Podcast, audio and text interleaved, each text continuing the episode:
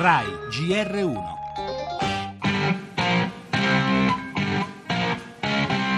Sono arrivato a Londra prima della Brexit. Sono preoccupato più per gli sviluppi che ci potranno essere. Chi lavora penso verrà tutelato.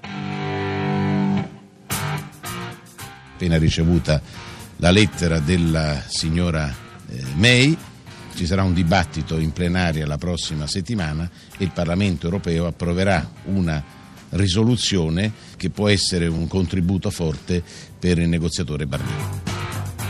The result of the vote is yes 69, no 59.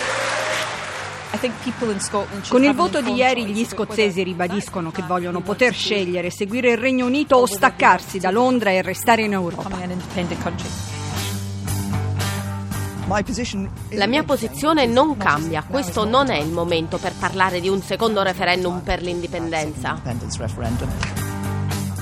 C'è un strano sentimento che si vede con una certa simpatia la posizione della Scozia perché è apparentemente favorevole all'Unione Europea. Però io sarei molto molto prudente perché i processi di separazione sono dei processi sempre molto dolorosi.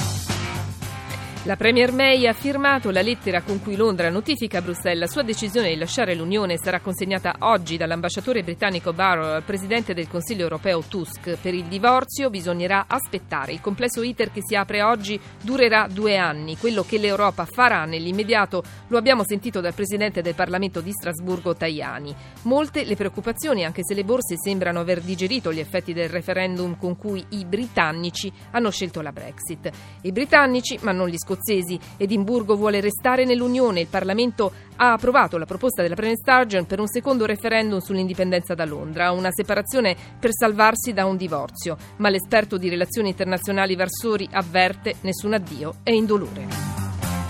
Le altre notizie Italia alle prese con la manovra di aggiustamento dei conti pubblici chiesta dall'Europa conterrà anche misure per la crescita, precisato il Premier Gentiloni. Esteri, Trump cancella le misure di Obama per contrastare i cambiamenti climatici, riaprono le miniere di carbone.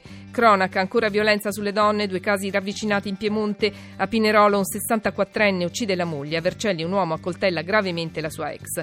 Torneremo anche sul brutale omicidio di Alatri, arrestati i killer di Emanuele. Ancora l'ONU bacchetta l'Italia sui diritti umani, parleremo inoltre del primo G7 della cultura che parte a Firenze. Infine il calcio, l'Italia dei giovani batte l'Olanda 2-1 nell'amichevole di Amsterdam.